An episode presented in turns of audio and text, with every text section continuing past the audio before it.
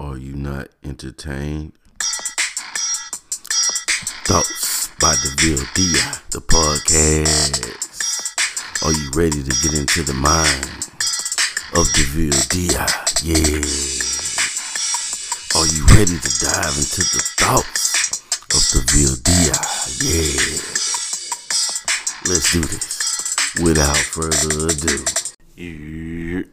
What's going on, everybody? Welcome back to Thoughts by DeVille Di. I am your host, DeVille Di, the host with the most. Why does everybody always say the host with the most? We all can't be the host with the most. I just really said that because it's real cliche and it popped in my head at the second. And so, you know, whatever. But welcome back to Thoughts by DeVille Di.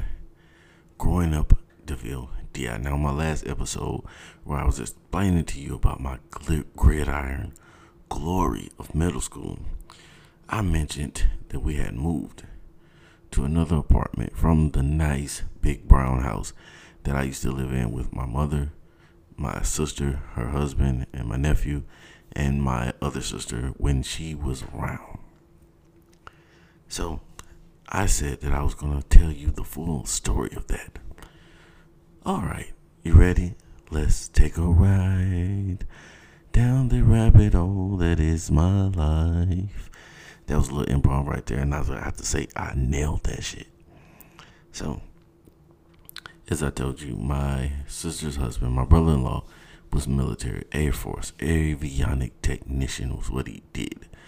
So, around my that sixth between sixth grade and seventh grade, my uh, brother-in-law got stationed in Japan. So he was leaving, my sister was leaving, my nephew was leaving. This messed me up real bad because I was a kid and at the time I didn't understand, I didn't fully understand why they were leaving us. I understood why he was leaving, but I didn't understand why everybody had to go with him. And it was a real dramatic change in my lifestyle once my sister left because as I said, we left we moved out of this nice three bedroom house with a yard and everything in a nice neighborhood to some apartments. And these apartments clearly weren't meant for us. I realized that as soon as we got there because they named it was something blazer, blazing, something with the word blaze in it because these apartments were meant for college students. They were right down the street from the college. Hence, they were affordable. So, my mom, now being a one income household, had to move us where she could afford to move us. And they weren't bad apartments, they were just different because there were no children in these apartments. These were mostly college students and no kids. I don't remember ever seeing a kid out there, just a bunch of college students. So this was different than what I was used to. And it took some getting used to. Just everything changed. The way that we would go out and eat on Fridays changed. The way we would do just everything we did changed because a lot of that was we were able to do because there were three working adults in the household. You got the um, the man of the house he's bringing home that Air Force money. His wife is working, my mom was working, and they all were working together to make our life better. But then once they left, it, everything changed. And for a while, I actually held some animosity towards my sister because I felt a certain type of way. And that type of way was pissed that she left and, you know, just left us behind after we came down to the city to live with her. She left us. But as an adult, I have hashed out those issues and we got over and we have a great relationship. We never really had a bad relationship. It was just like a bitter taste because as a kid, I just had that why'd you leave us uh, in the back of my head for a while. But either way, I, I adapted to this apartment complex. Um, like I said, it was right down the street from the college, and there was a, some frat guys that lived there the Qs, the Alpha Omegas. Om, not Alpha Omega. Is it? No, not Alpha Omega. That's some X Men shit. The Omega Psi Phi. aka the Q Dogs. Now, if you're not familiar with who the Q Dogs are, I'm gonna give you a reminder. If you've ever been, or update, or inform you, however you want to look at it, if you grew up in a in a in a community, when I grew up, if you went to a college that had um, black fraternities, and you've ever been in a party or a club and you've heard this song come on,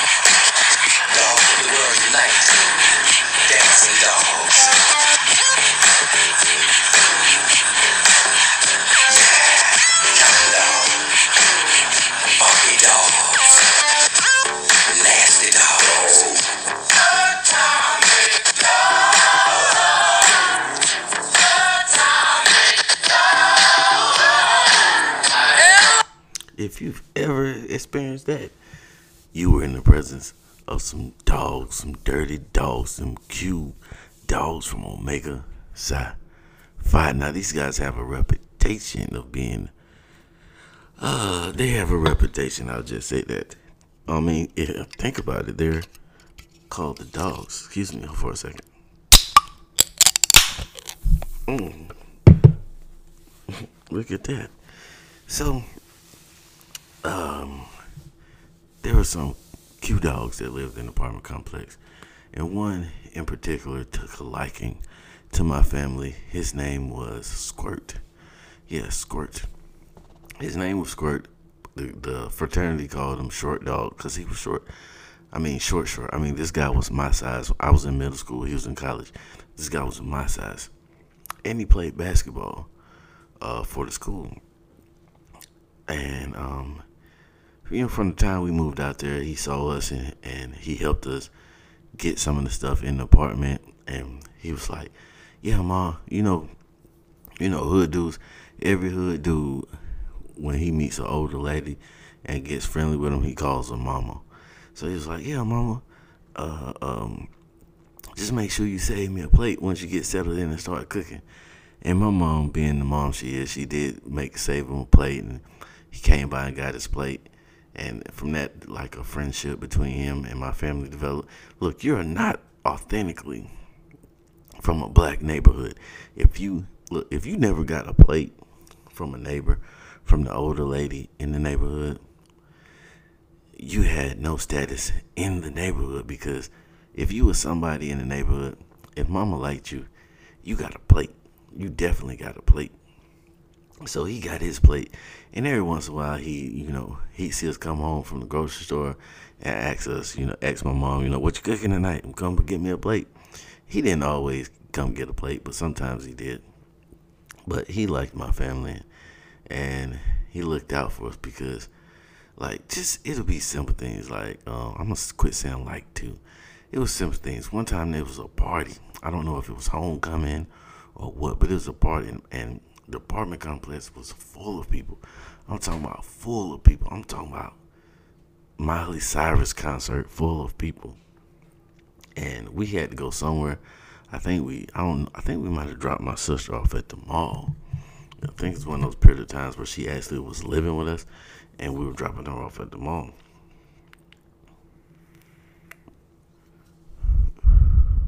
So when we left it wasn't that bad. But when we came back, I mean, the place was packed and we couldn't even get through. And we're driving this little gray Sprint, similar to the Sprint that I told you, the car that I told you about uh, a couple episodes back. We had another little gray hatchback. We're trying to get through the crowd. My mom's blowing the horn. Bop, bop, bop, bop, bop, bop. Nobody's moving. They're just looking at us. And I hear somebody say, What's wrong with this old bitch?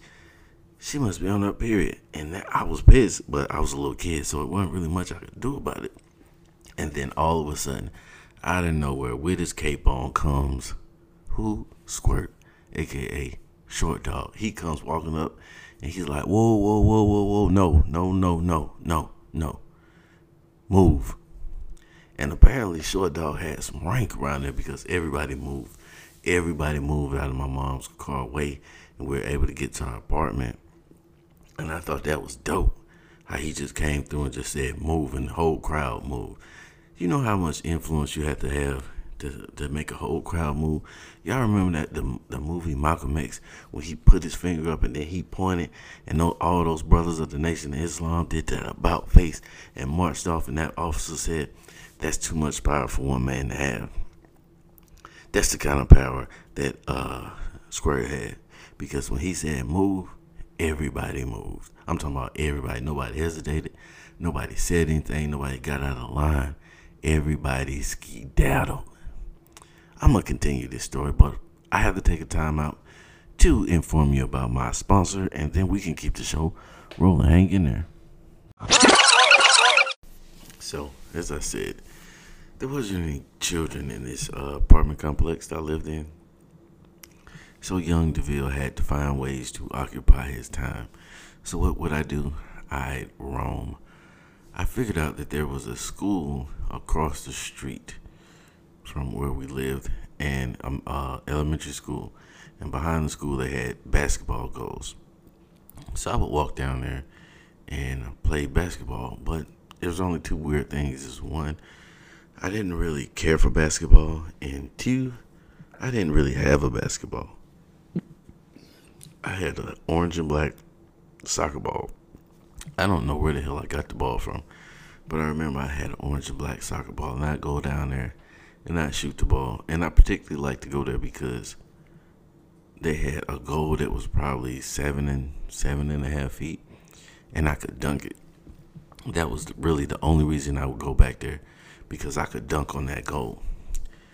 That was partially what kept me from playing basketball seriously because I couldn't dunk. The only thing I liked about basketball was the dunks, and I couldn't dunk, so I didn't want to play. So I walk over there and I play but I always played by myself. And I would, well, kind of, because in my head, I'd be playing with Jordan. I'd be like, okay, today I'm playing with Jordan. I got Shaq. I got, you know, Pippen. I got whoever. And those who were the people who I was playing against. And I create these game scenarios that we were in. You know, we're down by six. And I personally would play each person that was on the court. So it'll be like, okay, you may, I missed the shot. Uh, Jordan has got the rebound. He passed it to Pippen. Pippen passed it back to Jordan. So now I'm Jordan, and I'm gonna take the shot.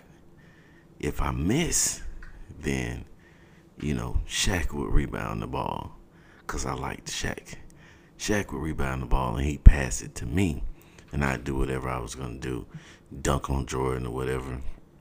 So that's really that's how we kept score.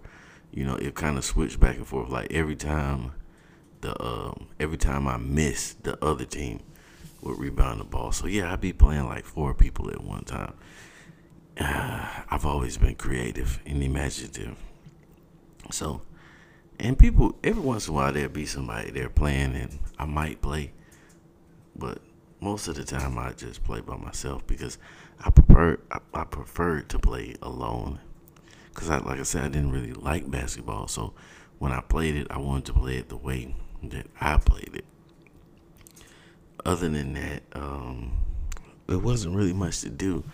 I wander around the complex and I developed a habit of going into apartments, the empty ones. So like if I knew an apartment was empty, nobody lived there, I'd go in walk around, especially if they just moved out. I go in and I look around and see what they left because you know a lot of times people leave when people move out of apartments, especially college kids.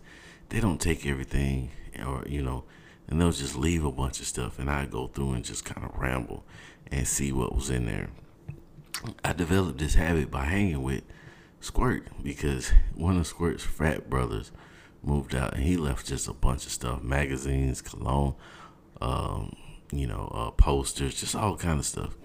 And one day I was outside and I saw him. He was like, he was talking to his frat brother, and he was like, "Yeah, so and so left a bunch of stuff down there. I'm gonna go see what's in there." So he was like, "You want to come?" He used to call me old Dog. You want to come with me, old dog? I was like, I ain't got nothing to do.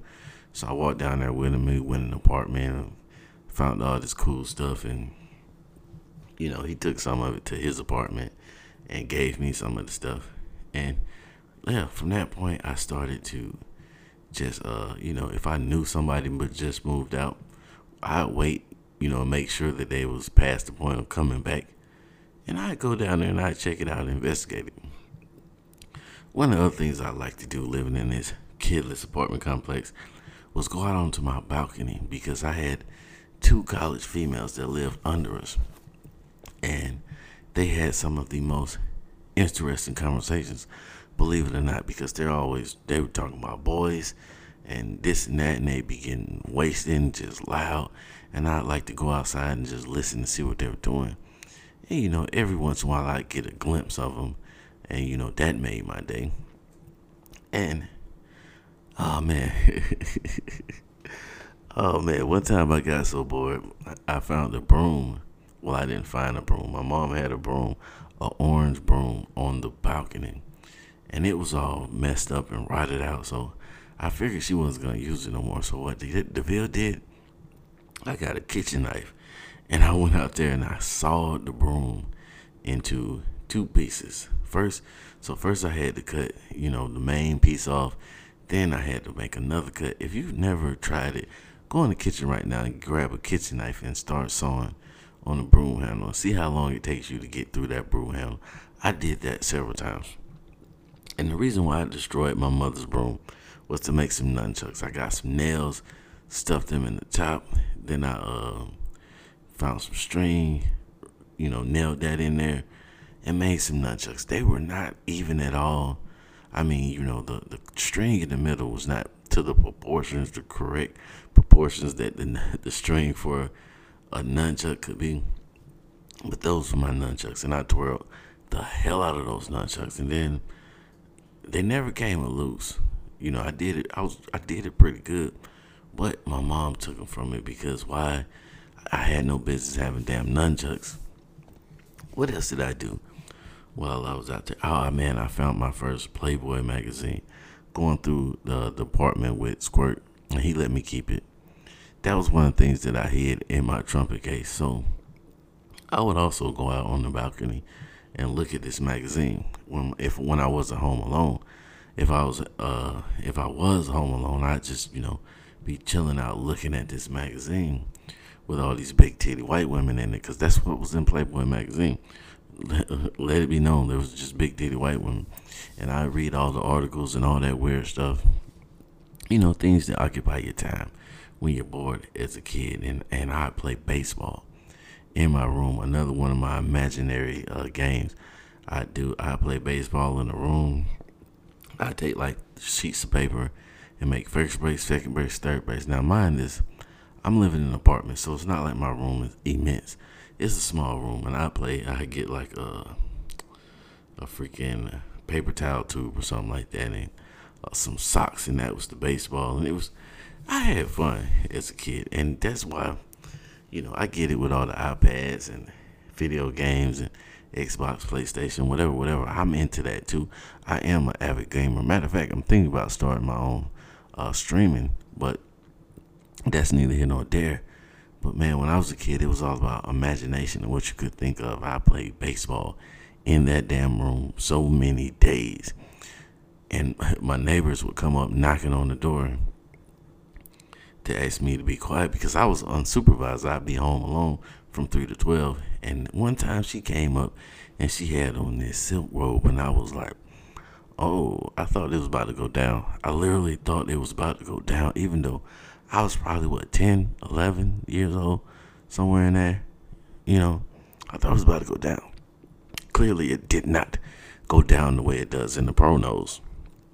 You know, in the pronos, lady, the lady downstairs comes knocks on the door to this underage youth, and you know things tend to escalate. But in real life, when the girl, the, t- the college girl downstairs comes and knocks on the door at the little kid, she's fussing. She didn't know I was home alone though and I walk to the library. The library was probably, I don't know, two, three miles from where we live.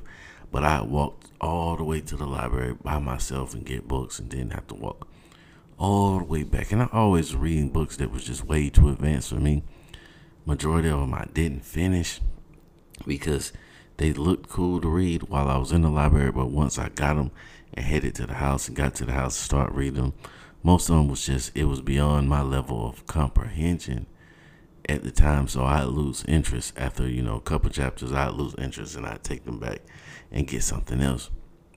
That was one of my favorite pastimes. Still is one of my favorite pastimes, going to the library and reading. And my, I think I passed that trait on to uh, my daughter because she loves to read. Matter of fact, the other day we was up in Barnes and Nobles uh, looking at books. That's one of our favorite things to do is go buy books, and I like to own my books because then I can take my time and reading them. So yeah, and oftentimes I have to walk home from school carrying my football equipment, which sucked because, like I said, my, my or I didn't say, but the school was not close to where we live. It was a couple miles and I'm walking home. I got a backpack full of books because you know back then uh, they gave you uh, middle school. You you probably have homework in every class that day, so you literally have to take every book that you had home. So I'm walking home with this book bag full of books. I got uh, thigh pads, uh, hip pads, shin guards, pants, jersey. Probably had shoulder pads because we have to go home and spray them down and sit them in the sun to get the smell out of them and all that type of shenanigans. So I had to carry all this home. And I remember one day I'm walking home and a, a blue pickup truck. I remember this specifically, the color and everything. A blue pickup truck rolled by and they threw a bottle out of the car. Now, I don't feel like they threw the bottle at me. I don't think they were trying to hit me. I think they were more or less just trying to get it, uh, scare me and they yell out the truck, woo, like some good old rednecks would do, and scared the shit out of me.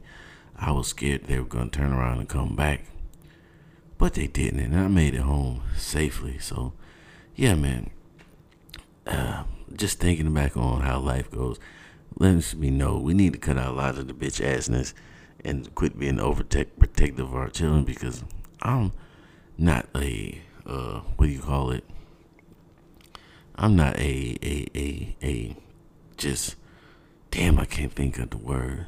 I'm not the only one who was who was sent home alone after school and had to let it, let itself in and you know your meal would already be cooked and you had to uh, make sure you lock the door and, and bathe yourself and get your clothes out and clothes ready and be ready to go to school the next day on your own. I wasn't the only unsupervised child growing up and I turned out great. Nailed that shit.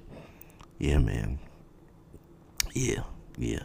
So yeah, somebody just uh just asked me right here, why would I walk home with all my football equipment?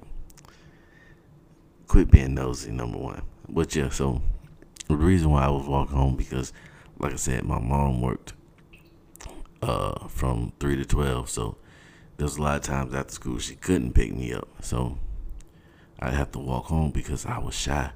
And plus, I was ashamed and afraid to let anybody know that I was home alone. So I wouldn't ask the coach or anybody like that to, uh, if they could give me a ride home. Because I noticed when I would ask for rides, people would start asking questions about like where my mom was and stuff like that. And I, I didn't like explaining it because I and I didn't want people to know that I'd be home alone. So, you know, I just walk. And or I ride with my friends who parents really didn't give a shit. They just take me home and go on about their business. I tell them we didn't have a car or something like that. Or they'd assume that I have I didn't have a car. It was usually my non black friends that would just give me a ride home. Parents would just give me a ride home and wouldn't really ask any questions. But you know, you know how black people were nosy and shit. So whenever I tried to get one of them, one of their parents give me a ride home, they wanted to know the whole get down of why I didn't have a ride home. But I'm gonna wrap that up right there, man, because that's really irrelevant to the story. Thank y'all for tuning in to DeVille DI. Thoughts by DeVille DI. Growing up DeVille, the epic series that is my life. My coming was for Toad. Legendary. They whisper about me in corners. I'm out of here, man. Peace.